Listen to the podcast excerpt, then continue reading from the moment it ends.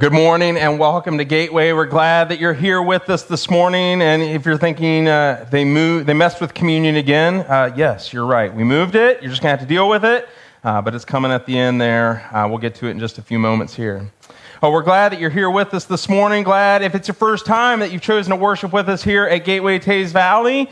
And uh, this morning we are starting a new series uh, on servant leadership and what that looks like in the church. Now, you might have heard this term before, perhaps in the church or even in the business world, but what exactly does it refer to? Well, according to Robert Greenleaf, who many credit with starting the servant leadership movement, uh, servant leadership looks like this the servant leader is servant first. It begins with the natural feeling that one wants to serve first leading by serving. Serv- service is not really something that we think of when it comes to like a, a, leader and leadership qualities. If you were to list out the different qualities of a leader, you might list things like, well, he's a quick decision maker, or she's a good public speaker, or they're, they're a great problem solver, but typically you don't start with serves others always.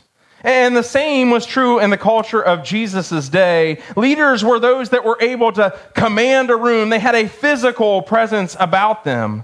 Leaders were those that had a lot of money or a lot of possessions, people that, that somebody looked up to. Leaders were not servants.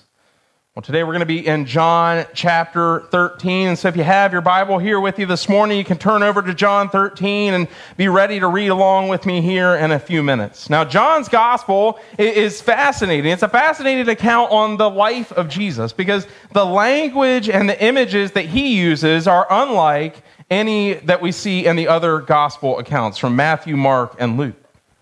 The first 12 chapters of this book of John, they encompass most of Jesus' ministry. And then, interestingly, the next six focus on the last 24 hours of Jesus' life on this earth.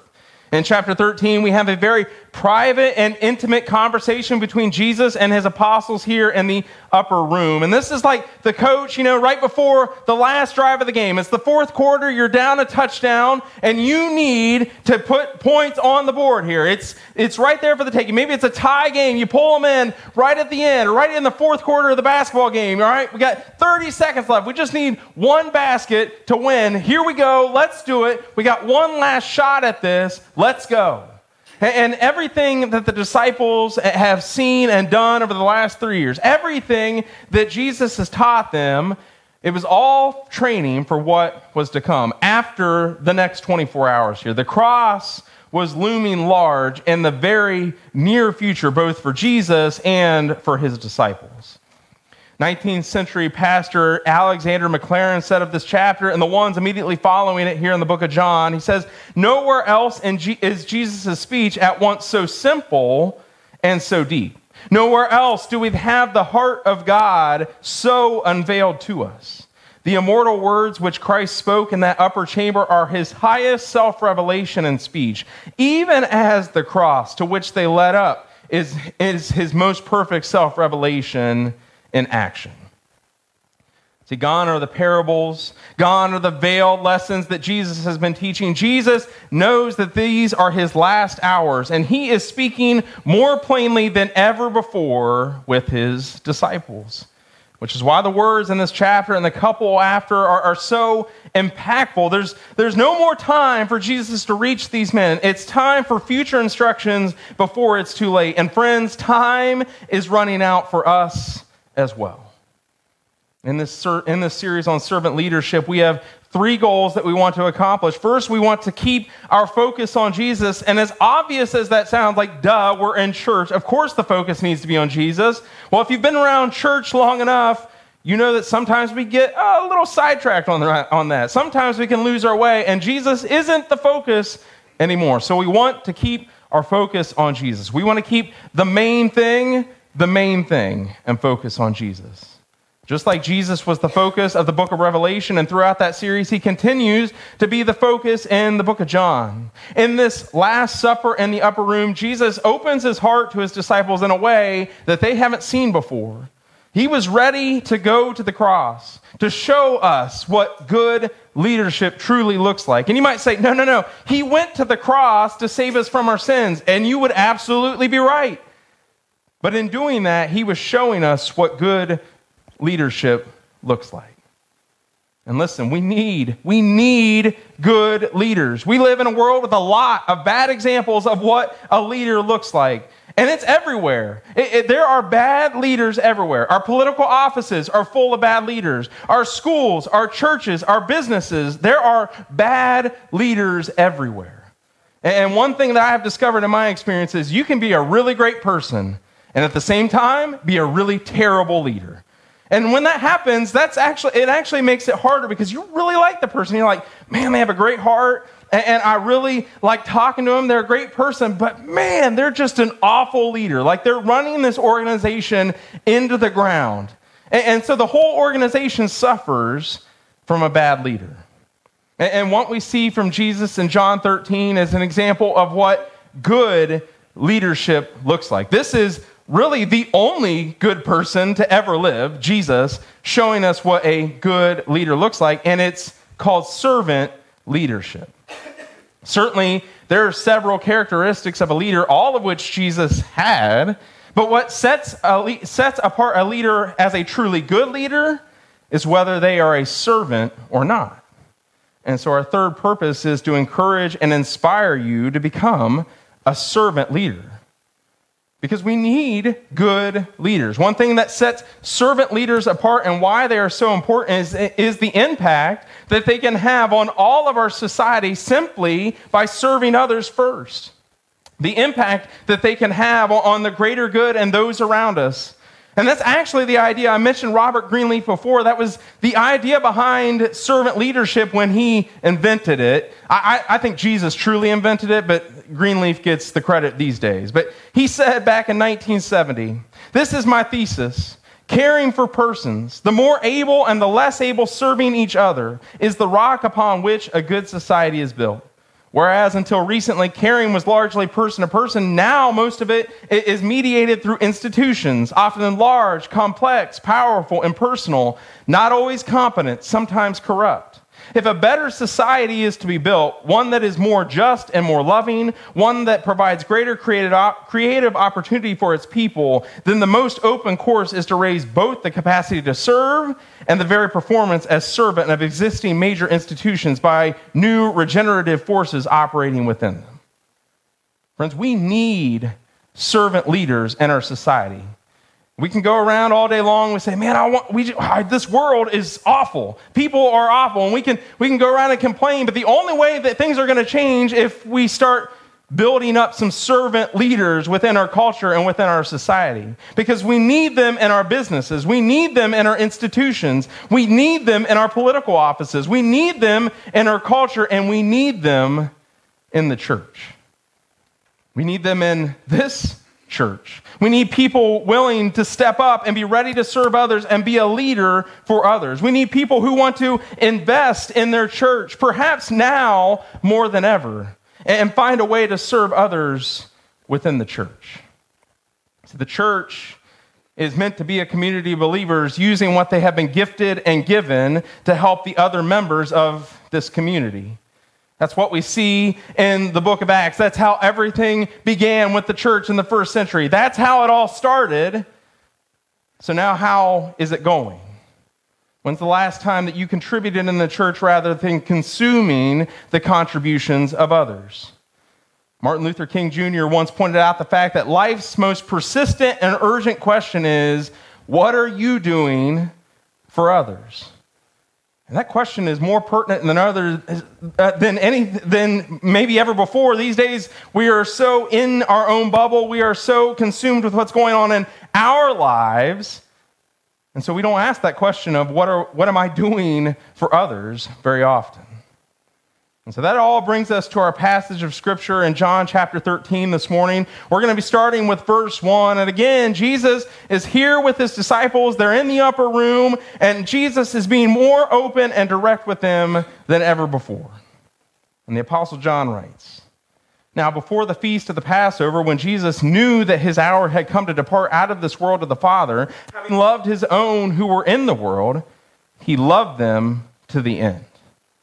During supper, when the devil had already put in the heart, into the heart of Judas Iscariot, Simon's son, to betray him, Jesus, knowing that the Father had given all things into his hands, and that he had come from God and was going back to God, rose from supper. He laid aside his outer garments, and taking a towel, tied it around his waist. Then he poured water into a basin and began to wash the disciples' feet and to wipe them with the towel that was wrapped around him he came to Simon Peter, who said to him, Lord, do you wash my feet? Jesus answered him, What, what I am doing you do not understand now, but afterwards, or afterward, you will understand.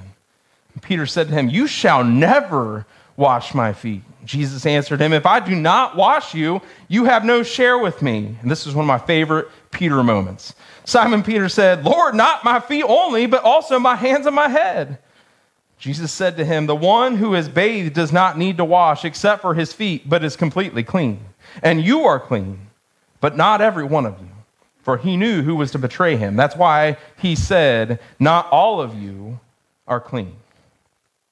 And in this section of John chapter 13, we have our first clear picture of what a servant leader does. He takes a towel. And a crazy part uh, of, a crazy picture of true leadership, one of the most striking pictures there is of humility, Jesus, the Messiah, Jesus washes the feet of his disciples. He humbles himself to the lowest of the low, the lowest rank in the room. And surely by now, you know, the, the disciples, they've started figuring out that, that what they thought Jesus was going to be isn't quite what he is. Surely they've, they've, they've begun to understand that the Messiah was not going to rule over everyone, maybe as they had anticipated, but they could never have seen this coming, right? This was crazy. They never would have thought that Jesus would have taken a towel from his belt, knelt down, and started washing their nasty and dirty feet. And we're not talking about like your smelly and sock protected feet. Like, you might have some smelly feet, some disgusting feet. I know some of y'all do.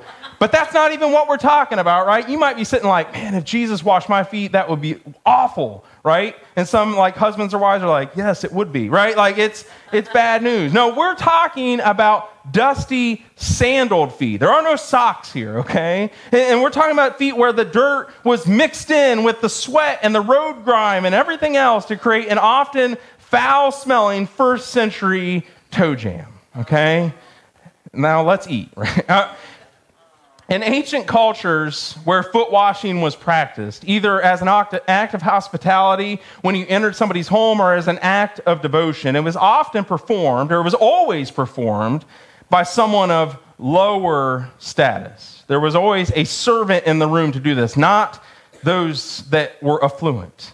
Most often, it was a servant washing the feet of his master, or someone in the family washing the feet of a guest, or a student washing the feet of his rabbi. Always someone lower.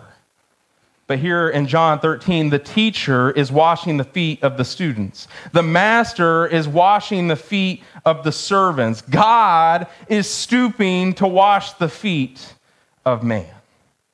Paul told us that Jesus, he did not think of equality with God as something to cling to, but he humbled himself to become a servant, a servant obedient even to death on a cross.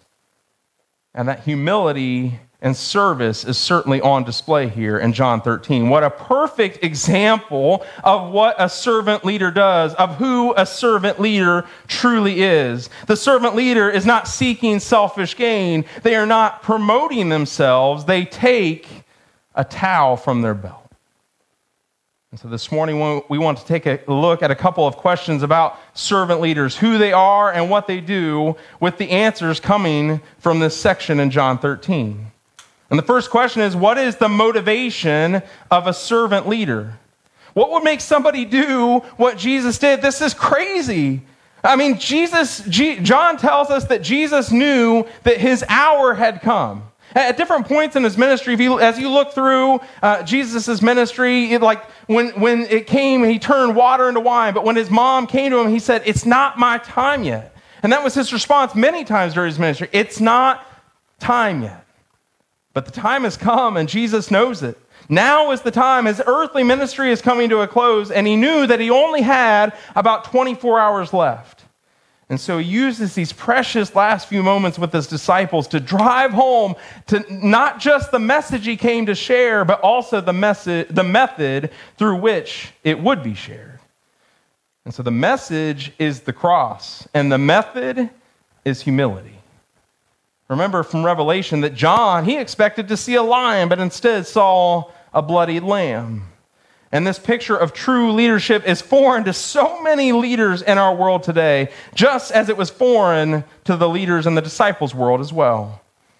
And that's why the apostle Paul says in 1 Corinthians 1:18, "For the word of the cross is folly to those who are perishing, but to us who are being saved, it is the power of God. On the outside to the world, this looks, it's backwards. It doesn't make any sense. A leader is strong. A leader does not serve. A leader gets served. That's why you aspire to be this rank, that others below you would serve you. Finally, you can get waved with the palm branches, right? And, and get fed grapes. This is why you have kids. I don't have to mow the grass anymore. They mow my grass. But what is the motivation for this humility? Well, look again at, at, the phrase in verse 1, right at the beginning of 13. He loved them to the end. Jesus loved his disciples to the end. His motivation is love. And it's the same with us. A servant leader is motivated by love. And when we say that we need good leaders, we mean that we need le- leaders who are motivated by love, leaders who love God, leaders who love people, and leaders who serve. The Apostle Paul told the Ephesians, therefore, be imitators of God as beloved children and walk in love, just as Christ also loved you and gave himself up for us, an offering and a sacrifice to God as a fragrant aroma. We're so thankful for what Jesus has done on the cross for us, for how much Jesus has loved us. But what do we do with that? Well, it should motivate us to love others the way that he has loved us. And I like how Paul explained his leadership to the Christians at Corinth, saying, if we are out of our mind, as some say, it is for God. If we are in our right mind, it is for you. For Christ's love compels us because we are convinced that one died for all and therefore all died. And he died for all, that those who live should no longer live for themselves, but for him who died for them and was raised again. Friends, servant leaders, they take a towel and they're motivated by love. And when we are motivated by love, man, serving becomes a whole lot easier. Serving is hard sometimes. Putting others above yourself is hard sometimes. We don't want to do it a lot of the time. But when you're motivated by love, it becomes a whole lot easier because I'm going to put myself second because I love you so much. Now, for our second question this morning Who benefits from servant leaders? Who benefits from servant leaders? Well, that answer is pretty simple. Everyone, everyone benefits from a servant leader. Amongst the guests at the table that night was Judas. Now we know we know Judas. Judas was on the precipice of his great betrayal. And Jesus knew was about to happen, knew what was about to happen. Nobody else there knew, but Jesus knew. And yet, in the middle of that, did he skip over him? This wasn't duck duck goose. He got everybody. Jesus, knowing what was about to happen, knowing the great betrayal that was about to happen, he still washed the feet of Judas. Now, John is careful to tell us that Satan had been working in the heart of Judas. We, we, we talked a lot about Satan, that old dragon, the last few weeks, and, all, and some of his schemes and the way that he gets us, the way he's trying to break down those that are following Jesus. And we know that he is a liar and a loser and that he will be cast into the burning lake of fire on Judgment Day. But right now, even in his chained existence in the abyss, through his demonic horde of followers, he seeks someone to devour, and Judas, unfortunately, became one of his victims. And we know from John chapter 12, verse 6, that Judas was struggling with honesty and pride. As the treasurer for the group, he used to pilfer through the money and take what he wanted. He gave the devil a foothold into his heart. And he thought, maybe I'm just giving him an inch. I'm just going to do just a little bit. But the devil took a mile. And we know that only ends one way. When we give in to Satan, it doesn't end the way we think it will. And so it ended with Judas in full on betrayal. Judas sold out Jesus for 30 pieces of silver. And he regretted it, but instead of repenting and through grace making his way back to Jesus, he went out and he took his own life. And when the gospel writers shared their stories, he had already become known as Judas the traitor and Judas the betrayer. The gospel writers, they were looking back on their life as they described Judas and, and, what had happened. They were remembering who Judas was, was at the end, maybe not previous to that. But Jesus knew Judas's heart in the moment, even as it turned to sin. See, before he was the betrayer, he was a follower of Jesus. He was one of his disciples. Jesus knew his heart and he knew what was happening. And, and we know from a little further down in the chapter that Jesus knew exactly what Judas was about to do. But Jesus didn't skip over Judas when it came to washing feet. He washed his feet just like the rest of them. And man, what a moment that must have been for Judas. I mean, it was a moment for everybody. But can you imagine the guilt as he's wrestling with this? He knows what's about to happen. And Jesus, he steps, he stoops down, and he starts washing his feet. Can you imagine what was going on in his head?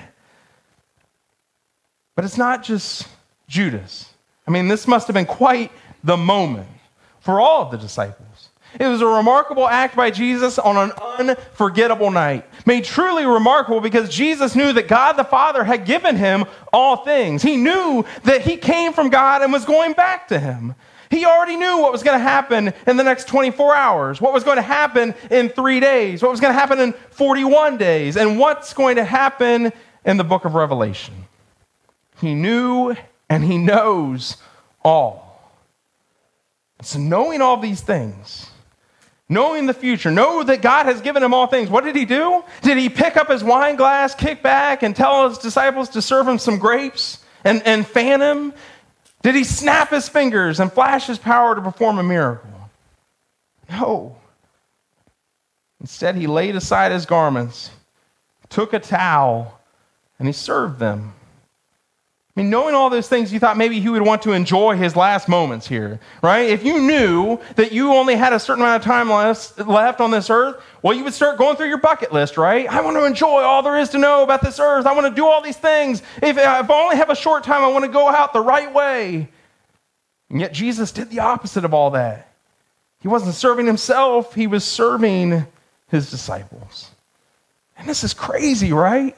That is such a great leader such a powerful person would take the time to serve others, especially in this moment. I mean, what other world leaders would do that? No, nobody, no other world leader would do that. Donald Trump, Joe Biden, pick your favorite world leader, whoever it is, none of them are doing that. I mean, you walk in the room with your nasty feet into the Oval Office or wherever, and you ask them to wash, you know what's going to happen? You're getting thrown into that room on the White House lawn just as, and going to jail, right? Get out of here. Just make sure you got your camera going so you can put it on TikTok later, okay? Now, no world leader and no religious leader would ever do this. None. Just Jesus. In this moment, just before the torture of the cross, Jesus is not thinking of himself, he's thinking of serving his followers. He truly was loving them all the way up to the end. So, Jesus, he knew about Judas and his betrayal, and he knew about Peter and his great faith and his desire to learn. He knew where everybody was at in that room. And Jesus washed the feet of both men, Judas and Peter, just the same as if they were, he loved them the same, as well as the other 10 in the room that night. They all benefited from Jesus' act of humility. And friends, all of us, are somewhere between Judas and Peter. We all benefit from Christ's humility. Later, when Peter wrote to Christians about humility, he said, Clothe yourselves, all of you, with humility toward one another, for God opposes the proud, but gives grace to the humble. And so let us clothe ourselves. In other words, let's put on an apron, take a towel, and love others. And unlike Jesus, we, we don't know who will remain faithful and, and who won't. We don't know whose heart will be changed by Jesus and whose will remain in sin. So, without making any distinctions or judgments or favoritism about their condi- condition before God, and without having any reservations, we should take a towel and serve, not that we would get gain back out of it, but that they would see the love of Jesus through us. And we should share the gospel in both word and deed. We build relationships and we share the truth in love, hoping that others will hear the message of Jesus Christ and see Jesus in us. Love is the motivation of servant leaders, and everyone benefits from, when, from the times that we are a servant leader. When we lead by service, everyone benefits. Servant leadership is something we should all aspire to because loving like Jesus is something that we should all aspire to. And so this morning, let me close with three specific questions for all of us. The first is if you've never trusted Jesus Christ for your salvation, what's stopping you from coming to Him? What's stopping you from offering yourself up to Him? He gave up His life by dying on a cross for you so that you could have your sins washed away and have, an, have salvation through that. And so, what's stopping you? Number two, if you're a Christian already, what's stopping you from stepping up to serve? Do you love God? Do you love people? Well, let's find a place where you can serve then, so we can show the love that you have for God, that you have for people through servant leadership. Number three, do you realize the difference that you could make in the lives of your family and the lives of others if you would just take a towel and follow the example of Jesus, loving people all the way to the end and serving them in humility? Let's pray. Father God, we're so thankful we can be here this morning and that we can learn from your word and from your son, Jesus. Jesus provided an example that, that turned the world on its head. It's still turning our world on its head. That it doesn't make sense that someone so great, someone so powerful, would humble himself to wash the feet of others, but would humble himself to death on a cross. It doesn't make sense because we can't fathom a love as great as that. But we're so thankful for that very love that Jesus showed. And so, Father, I, I pray that this morning we would not simply hear the gospel message and, and, be thankful and stop at being thankful that He saved each one of us and we're so thankful that we're saved by the amazing grace of Jesus, by his blood. But Father, I pray that we would be motivated, that this would inspire us to love others the way that he has loved us, the way that you have loved us. And that we would give things up, and that we would serve in humility, that we would turn this world upside down through the love that we show to other people. And so, Father, I pray that you would raise up servant leaders within this body, that we would serve one another here, just the way the early Christians served each other and helped each other along, that we would do that here. That people that perhaps have never stepped up before would step up now and say, I want to serve the way Jesus did. And that we would go outside of these walls and we would serve others in our community and at work and just the people we come into contact we would, with, we would show the love of Jesus so that we would look different, that it wouldn't make sense. And when people ask, why? We can say, it's because that's the way Jesus loves me. It's why, the way that he loves you too. Father, I pray that we would take the servant leadership as an opportunity to share the good news of your son, Jesus, with those that are around us. Father, we're so thankful for your love and for your son, Jesus, and the salvation that comes through him. It's in Jesus' name we pray. Amen. Today and throughout this series, we're going to use our response time as a time to truly respond to what Jesus has done for each of us. And so we're going to have a brief time of, music as we go to the tables. And uh, we have two stations in the front here and one in the back. And so you can come and grab the emblems and take them back to your seat. And just spend some time in communion with the Lord. And be thankful for the sacrifice, reflecting on what that means for your life, examining your heart to see where you need to come back to Him, examining maybe where you need to be more loving to others, examining where we can serve others, because this death on the cross was the ultimate act of service to each one of us. Jesus said, No, there's no greater love than somebody laying down their life for others. Sometimes we have to lay down our lives, physically or otherwise, for others to show them we love. But Jesus did that on the cross for each one of us to be the example so that our sins would be washed away, so we could have this salvation and this living hope through him. During this time of communion, I hope you'll reflect on that and remember this, what's been done for you. We also have our, our plates up here for tithes and offerings. If you want to bring that when you come up and grab the emblems, you can do it then. And after you're finished, you can wait until after the service to throw your cups away, or you can do it right away. Once we've had some time to do communion, we're going to play our last song this morning. We invite you to stand and give your heartfelt worship to God through song you have a decision to make this morning, if you have, if you've never been baptized and you feel like God is pushing you to do that, I'll be up front during that last song. I'd love to talk to you. If you just need some prayer this morning, I'd love to pray with you. But during this time, we're going to head into our time of communion. You can come on your own time.